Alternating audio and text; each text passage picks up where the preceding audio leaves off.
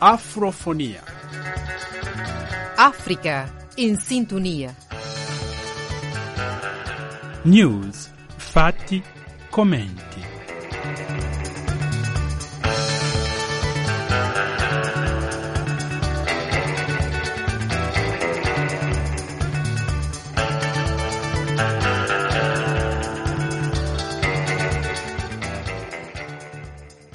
Gentili ascoltatori e ascoltatrici, a tutti e a tutte voi un cordiale saluto di pace e bene ed una buona e serena domenica.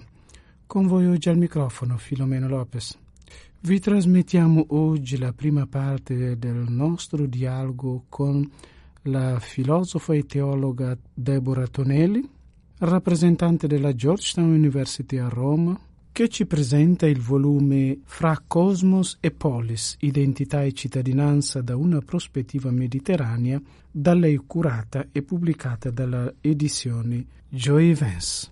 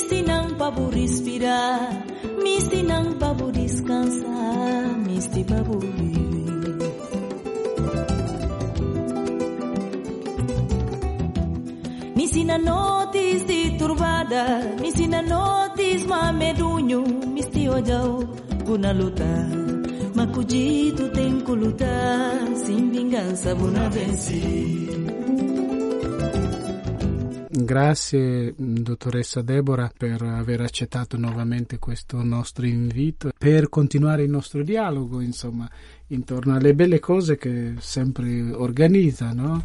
La volta scorsa abbiamo un po' parlato dell'opera che anche allora aveva curato intorno all'enciclica del Papa Fratelli Tutti, con personaggi che non sono necessariamente anche credenti, quindi dove il libro aveva anche questa vocazione di una ricerca di dialogo, no? E vedo che questo dialogo comunque continua e questa volta hai curato di nuovo quest'altra opera dal titolo Fra Cosmos e Polis, identità e cittadinanza da una prospettiva mediterranea, portando fuori un dibattito intorno ad un tema che sta anche ancora sempre molto a cuore del Papa, che è la questione mediterranea, no? Nelle sue tragicità soprattutto, però comunque quello che è interessante è che su questo volume anche sin dall'inizio cerca di far vedere un po' le diverse voci poliformiche che rappresenta il Mediterraneo di per sé, non so, al di là della tragedia, anche se diventa un punto centrale in cui riflettere oggi, continuare a riflettere sulla possibilità di questi fratelli tutti, insomma. Ecco, ci può dire allora perché quest'opera stavolta, perché avete scelto questo tema? Grazie Filomeno, è sempre un piacere essere qui con te a Radio Vaticana. E, sì, questo volume, anche se appartiene ad un'altra serie, a un altro editore, in realtà è in continuità con il precedente che si intitolava Fratelli Tutti, credenti e non credenti in dialogo con Papa Francesco. Un elemento di continuità però c'è, ovvero chi mi aveva proposto quel volume su Fratelli Tutti, Antonio Cecere, è di fatto il coordinatore, il direttore di questa nuova serie per Juvence dell'editore Mimesis, che si intitola Lessico Mediterraneo. E il volume che presentiamo oggi è il primo di questa serie e sono quindi molto grata a Cesare e all'editore per avermi dato questa possibilità, anzitutto per continuare questo dialogo fra credenti e non credenti. Un secondo aspetto è sicuramente quello di prendere sul serio l'appello che il Papa fa a tutto il mondo di guardare al Mediterraneo con occhi diversi, e poterlo fare in che modo? Cercando di capire qual è il criterio di analisi e di giudizio che ciascuno di noi assume nell'osservare quanto accade intorno a noi. cercando di capire che quello che accade intorno a noi non ci è estraneo, non deve esserci indifferente. E come avveniva in Fratelli Tutti, anche in questo volume, l'elemento che si vuole mettere al centro è l'essere umano, la persona come soggetto non negoziabile nell'ambito delle conflittualità geopolitiche, degli interessi economici, di nuove forme di imperialismo, colonialismo e così via.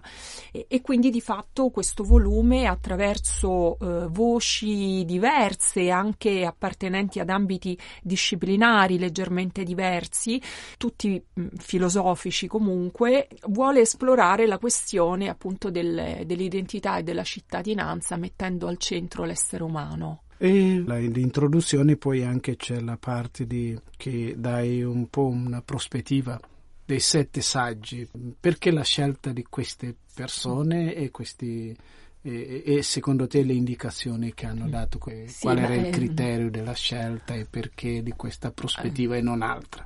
Allora, la scelta è iniziata di fatto non moltissimi ma alcuni anni fa in un convegno organizzato nella facoltà di filosofia del Pontificio Ateneo Sant'Anselmo. L'allora decano mi propose di organizzare un convegno su identità e globalizzazione.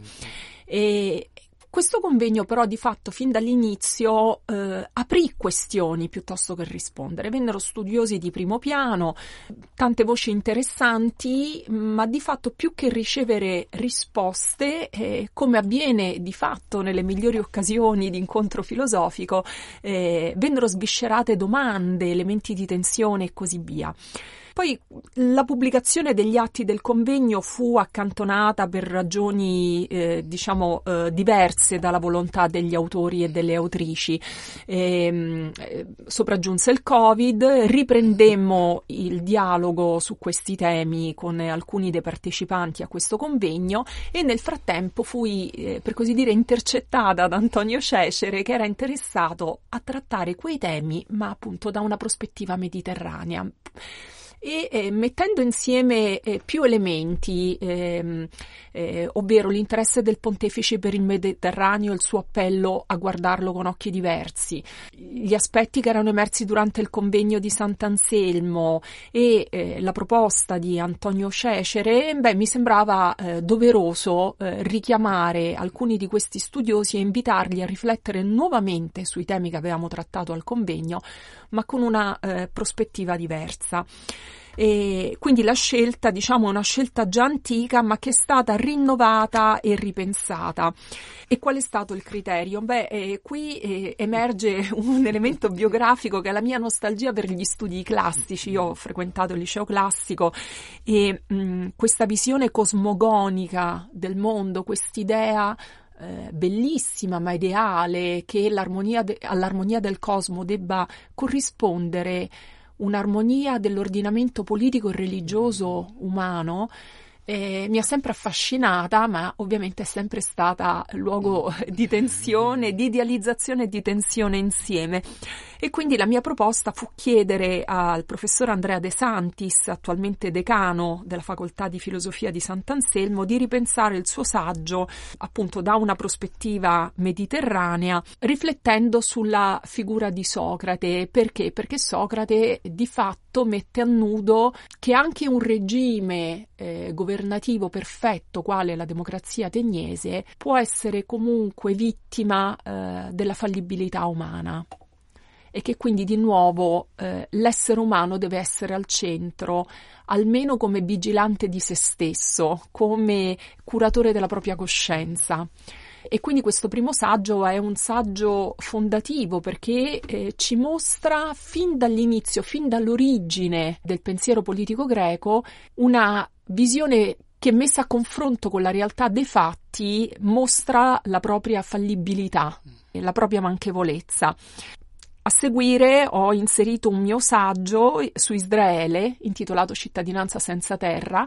Non ho voluto trattare direttamente né la questione tra Israele e Palestina, né tantomeno le vicende migratorie contemporanee, che sono molto più complesse, ma mi interessava invece cercare di capire in che modo ci si può sentire cittadini appartenenti a un'identità culturale pur non potendo abitare la propria terra. E qui ovviamente non si tratta di un individuo che migra all'estero per trovare un futuro migliore, ma di un intero popolo che deve fuggire perché fugge dalla schiavitù, da una terra che prima lo ha accolto e che poi gli è diventata ostile. Straordinario poi invece è il terzo saggio, quello di Nicola Panichi, su Montaigne, e lì abbiamo una voce latina perché attraverso la figura di Montaigne si ritorna alla visione dell'antica Roma come una prima forma di cosmopolitismo all'inizio della modernità, ovviamente modernità a partire da Montaigne, non dell'antica Roma. E così poi una seconda parte di saggi si occupa più di questioni contemporanee. Angela Taraborrelli, per esempio, affronta la questione dell'integrazione civica dei migranti, che pure è un problema costante e che ci permette di mettere a nudo qual è di nuovo lo scarto fra ideale e reale.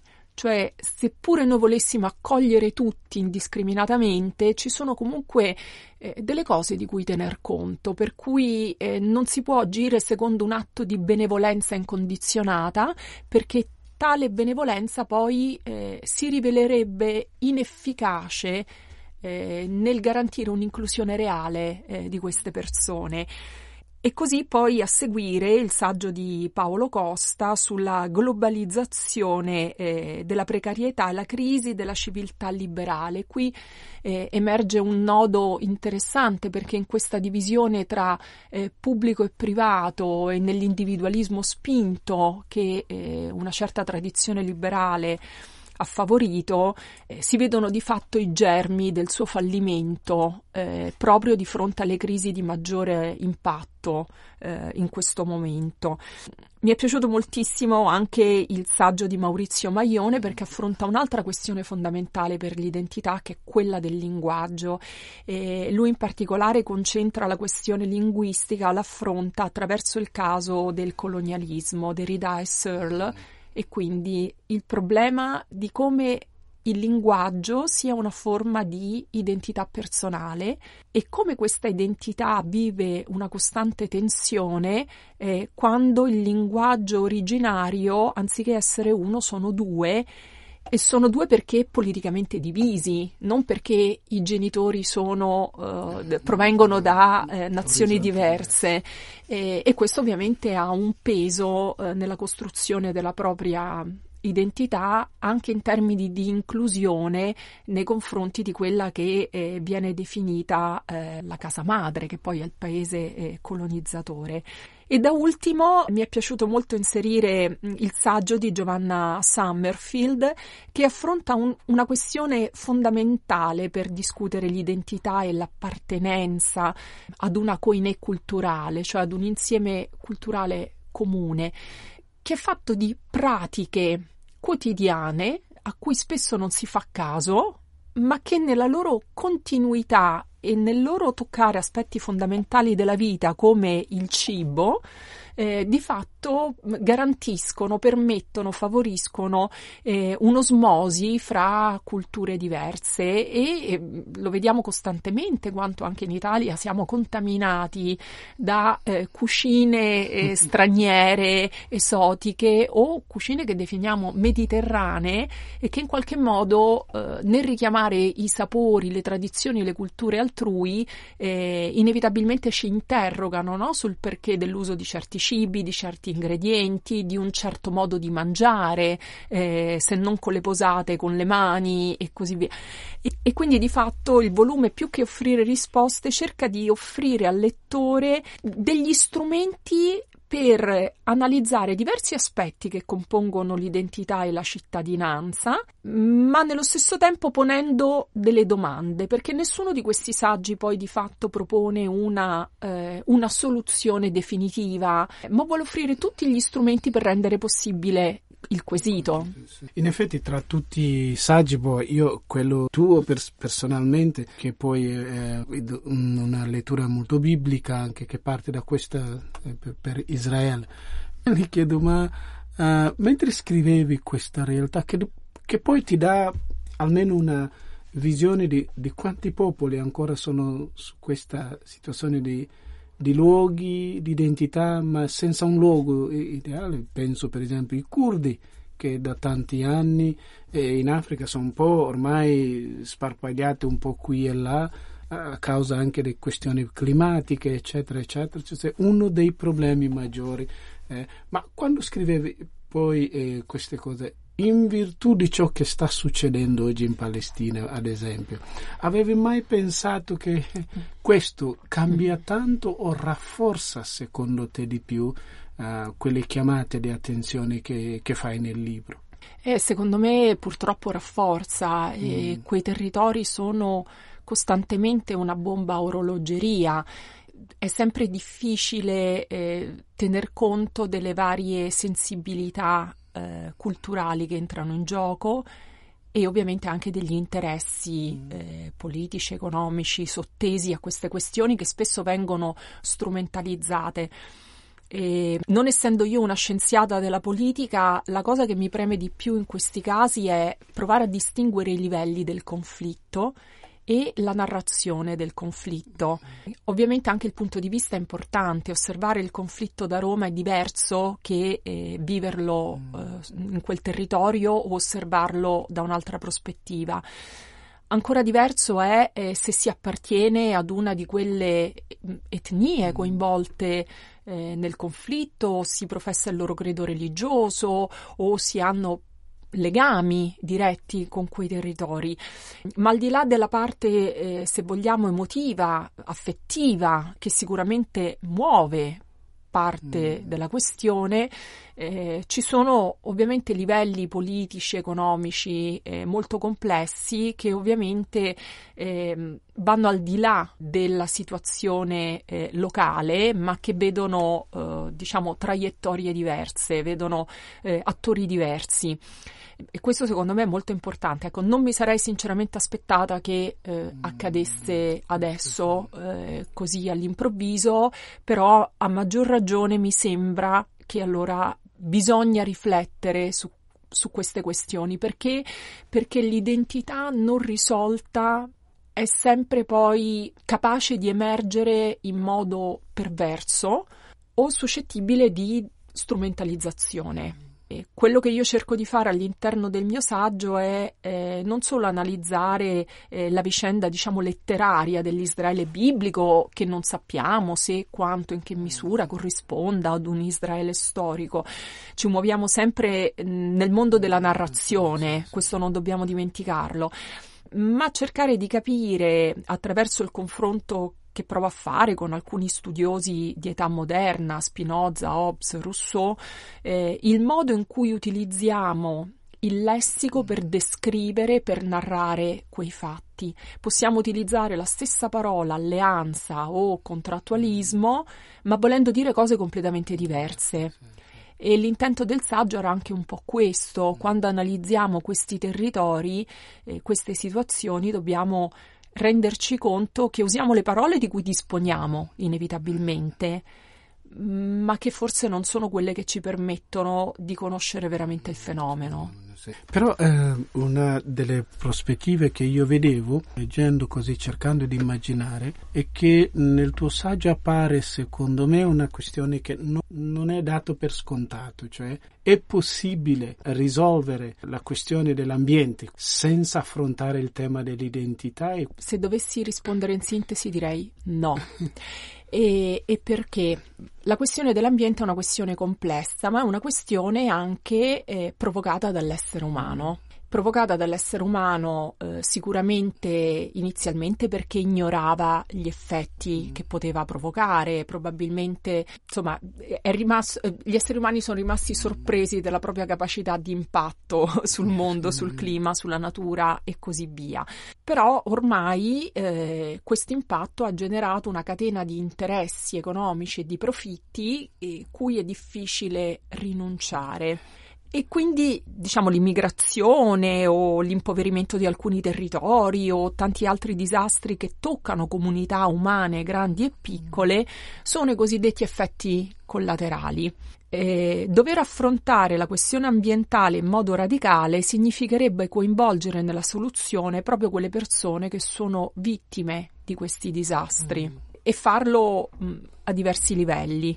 Questo però richiederebbe di porre in secondo piano interessi economici, politici e così via, che in questo momento sembrano prioritari, e quindi si cerca di delimitare la risposta a questi impatti solo dall'interno, continuando a utilizzare gli stessi strumenti che l'hanno provocata e cercando di salvaguardare interessi che sono, diciamo, secondari al rispetto della persona umana, dell'identità e così via.